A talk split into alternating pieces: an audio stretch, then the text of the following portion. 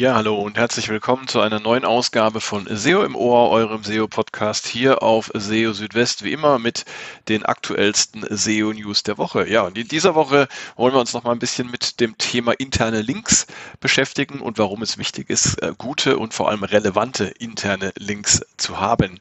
Außerdem die Frage, können fehlerhafte strukturierte Daten zu schlechteren Rankings führen? Dazu gab es jetzt eine Klarstellung von Google.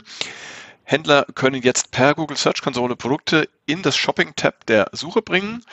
Inhalte sollten nur, nicht nur so aussehen, als seien sie von Menschen geschrieben worden. Und was ist wichtiger, Page Speed oder Funktionalität? All das in dieser Ausgabe von SEO im Ohr. Schön, dass ihr dabei seid. Und fangen wir gleich an mit einem meiner Lieblingsthemen und zwar interne Links. Ähm, da gab es nämlich jetzt auch wieder interessante Aussagen dazu von Google. Und ähm, ja, die zielen so ein bisschen auf die Qualität von internen Links ab. Wir hatten ja schon ein paar Mal darüber gesprochen, dass interne Links auf einer Website ein wichtiger Ranking-Faktor sind. Ja, also man kann mit internen Links ähm, Google zeigen, welche Seiten wichtig sind, welche Seiten thematisch relevant sind und äh, nicht zu vergessen, interne Links sind natürlich auch eine große Hilfe für die Besucherinnen und Besucher von Websites, denn damit können sie sich ähm, besser orientieren, können weiterführende Informationen finden und so weiter. Und nicht zuletzt interne Links sorgen auch dafür, dass eine Website besser gecrawlt und indexiert werden kann. Also spricht alles für gute interne Links. Allerdings gibt's ähm, ja immer noch einige äh, Websites, oft auch größere Websites, die das mit der internen Verlinkung so ein bisschen falsch verstanden haben oder es auch übertreiben. Äh, und zwar werden da oftmals so automatische Tools oder Plugins eingesetzt, die ähm, ja auf Basis von Wortübereinstimmungen dann ähm, wahllos äh, interne Links setzen. Das heißt also, es gibt ein bestimmtes Wort und dann wird geschaut, in welchem anderen Beitrag auf der Website kommt dieses Wort auch vor oder ähm, im besten Fall noch äh, gibt es dann Glossar oder Lexikon-Eintrag zu diesem Wort und dann wird da verlinkt. In vielen Fällen führt aber diese übertriebene automatische Verlinkung einfach dazu, dass irrelevante interne Links äh, äh, gesetzt werden die also überhaupt nicht weiterführen und die eben eher zur Verwirrung führen können. Ja, und genau darüber hat sich auch ein äh, äh SEO-Kollege, möchte ich mal sagen, ähm, aufgeregt, und zwar der Michael Levites, äh, der hat sich darüber ausgelassen in einem äh, in einer Serie von äh, Posts auf Mastodon und hat eben genau diese Praxis beklagt, dass äh, ja Links auf äh, oder interne Links vielfach auf nicht relevante und überraschende Seiten führen würden. Und ähm, dass das Ganze eben dann auch äh, sehr ärgerlich sei. Und äh, ja, John Müller hat darauf geantwortet und, und äh, dem äh, Michael Levitis auch recht gegeben. Also John Müller hat geschrieben, die Querverlinkung zwischen Inhalten auf einer Website sei sinnvoll, aber es sollte sich eben um thematisch relevante Links handeln. Ähm, zwar hätten sich viele Websites inzwischen von der Praxis verabschiedet, äh, zufällige Keywords zu verlinken. Wenn man es aber mit dem Verlinken übertreibe und die Links nur auf Grundlage von Textübereinstimmung und eben nicht auf Basis von äh, des inhaltlichen Bezugs setze, dann würden die Links ihren Kontext verlieren und das verwirre dann die Nutzer und die Suchmaschinen. Das heißt also, wenn ihr solche Tools verwendet, die automatisch Links setzen und dabei nur einzelne Worte abgleichen, äh, solltet ihr das überdenken, denn es ist nicht optimal. Viel besser ist es, Links von Hand auszuwählen und nur auf solche Inhalte zu, äh, zu verlinken, die für die Leserinnen und Leser einer Seite auch wirklich hilfreich sind. Ja, dann gab es in dieser Woche eine Klarstellung von Google äh, zu einer Frage, die sich darum dreht, ob schlechtere Rankings entstehen können, wenn strukturierte Daten gegen die Google-Richtlinien verstoßen.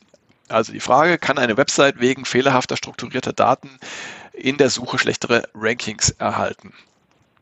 Und Google hat zwar immer wieder betont, dass es keinen direkten Einfluss strukturierter Daten auf die Rankings gibt. Also im positiven Fall, wenn ihr strukturierte Daten verwendet, dann gibt es keinen direkten positiven Ranking-Einfluss. Aber es kam eben zuletzt zur Diskussion, ob sich zumindest zu einer Verschlechterung der Rankings kommen kann, wenn die strukturierten Daten auf einer Website gegen Googles Structured Data Guidelines äh, verstoßen. Nämlich auf der entsprechenden Seite gibt es einen Satz, der lautet Page, Pages or Sites that that violate these content guidelines may receive less favorable rankings or be marked as ineligible for rich resu results in Google search in order to maintain a high quality search experience for our users.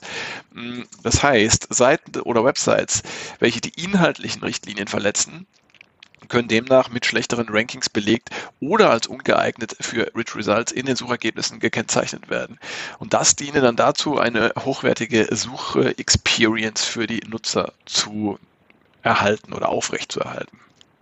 Genau, und diese äh, Formulierung hatte eben zur Frage geführt, ob es nicht doch einen Zusammenhang zwischen strukturierten Daten und den Rankings gäbe. Und Google hat daraufhin mit seinem offiziellen Search Liaison Konto auf Twitter äh, geantwortet, das ja von Danny Sullivan ähm, gefüttert wird, ähm, mit dem Hinweis geantwortet, ähm, äh, dass sich das Ganze eben auf die allgemeinen Inhaltsrichtlinien beziehe, die auf strukturierte Daten angewandt werden. Und äh, diese allgemeinen Richtlinien ähm, zu denen auch äh, Google Spam-Richtlinien zählen, sollte gefolgt werden. Ansonsten, ansonsten kann es zu Ranking-Problemen kommen. Würden dagegen nur die Richtlinien für strukturierte Daten verletzt, wirke sich das lediglich auf die Möglichkeit zur Anzeige von Rich Results aus. Allerdings können durch ja, äh, Spam-artige, äh, durch Spam-artigen Missbrauch äh, dieser strukturierten Daten äh, auch manuelle Maßnahmen folgen und diese wiederum können natürlich auch dafür sorgen, dass eine Website äh, in der Suche schlechter gestellt wird, also auch schlechtere Rankings ähm, erhält. Genau, also zusammengefasst, wenn strukturierte Daten nur gegen Googles Richtlinie für strukturierte Daten verstoßen, dann entzieht das der betreffenden Website lediglich die Möglichkeit, Rich Results in den Suchergebnissen zu halten. Werden strukturierte Daten dagegen für Spam-Zwecke genutzt äh, und folgt daraus eine manuelle Maßnahme, dann kann das auch zu schlechteren Rankings führen. Nächstes Thema. Händler können ihre Produkte jetzt per Google Search Konsole in das Shopping-Tab der Suche bringen. Und zwar hat Google die Search Konsole um eine Funktion erweitert, über die man sich direkt im Google Merchant Center anmelden kann. Damit ist es wiederum möglich, Produkte im Shopping-Tab der Suche anzeigen zu lassen. Ja, Google hatte ja bereits 2020 kostenlose Einträge in der Shopping-Suche eingeführt und seit kurzer Zeit auch Produktplatzierungen ohne Merchant Center äh, eingeführt.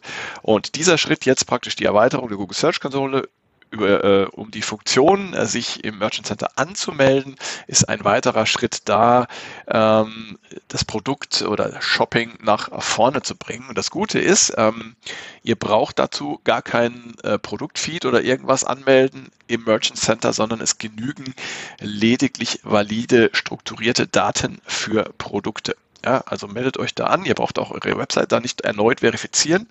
Und äh, dann, äh, ja, wenn ihr Produkte habt, die ihr anbietet, dann erscheinen die dann im Shopping-Tab der Suche.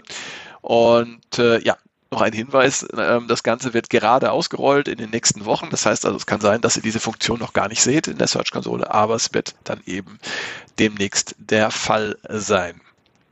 Ja, dann auch noch ein weiteres äh, Thema, über das ich viel geschrieben und erzählt habe in letzter Zeit. Ähm, über automatisch erstellte Inhalte oder per KI, künstliche Intelligenz erstellte Inhalte.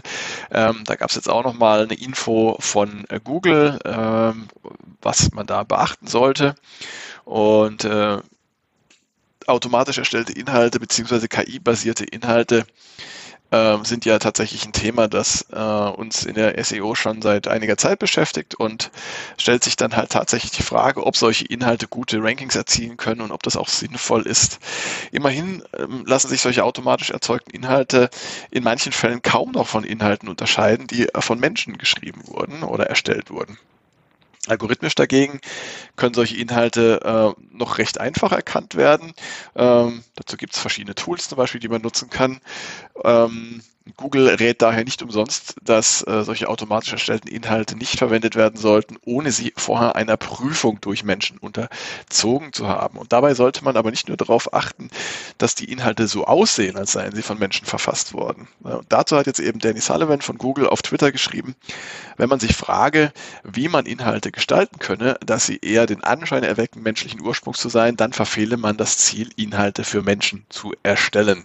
Es genügt also nicht automatisch erzeugt bestimmten Inhalten äh, kleine oberflächliche Anpassungen zu verpassen, ähm, zum Beispiel absichtlich Schreibfehler einzubauen.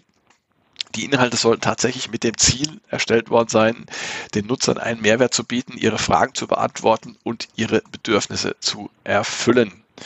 Ja, und dann kommen wir auch schon zum letzten Thema und zwar die Frage, was ist wichtiger auf einer Website? Funktionalität oder die Ladezeit bzw. der Page Speed. Ja, also ist es wichtiger, bestimmte Funktionen auf einer Website anzubieten, die vielleicht die Website ein bisschen langsamer machen oder sollte die Ladezeit bzw. der Page Speed eine wichtigere Rolle spielen? Also diese Frage, die stellen sich äh, verschiedene Website-Betreiber ja immer wieder. Ähm, manche hilfreiche Funktionen können eben zu einer leichten oder auch größeren Verlangsamung führen. Zum Beispiel, wenn sie viele Ressourcen im Browser beanspruchen, wenn JavaScript ausgeführt werden muss und so weiter. Und dann stellt sich die Frage, sollte man solche Funktionen vielleicht lieber weglassen? Und genau zu einer solchen Frage äußerte sich jetzt John Müller per Twitter und äh, zuvor hatte ein Nutzer gefragt, ob er eine bestimmte Art von Menü auf seiner mobilen Website anbieten solle. Ähm, dieses Menü würde aber eben den PageSpeed der Website verschlechtern und er wollte wissen, was für Google wichtiger sei. Und ja, John Müller antwortete, er glaube nicht, dass Google Dinge auf der Website kaufe. Äh, man solle sich daher auf die Dinge konzentrieren, die am besten für die Nutzer funktionieren. Und davon unabhängig sollte ein mobiles Menü ähm, aber den Page Speed einer Website nicht negativ beeinflussen. Also das klinge eher danach, als sei die Implementierung nicht optimal. Grundsätzlich gilt, der PageSpeed ist nur ein vergleichsweise schwacher Ranking-Faktor.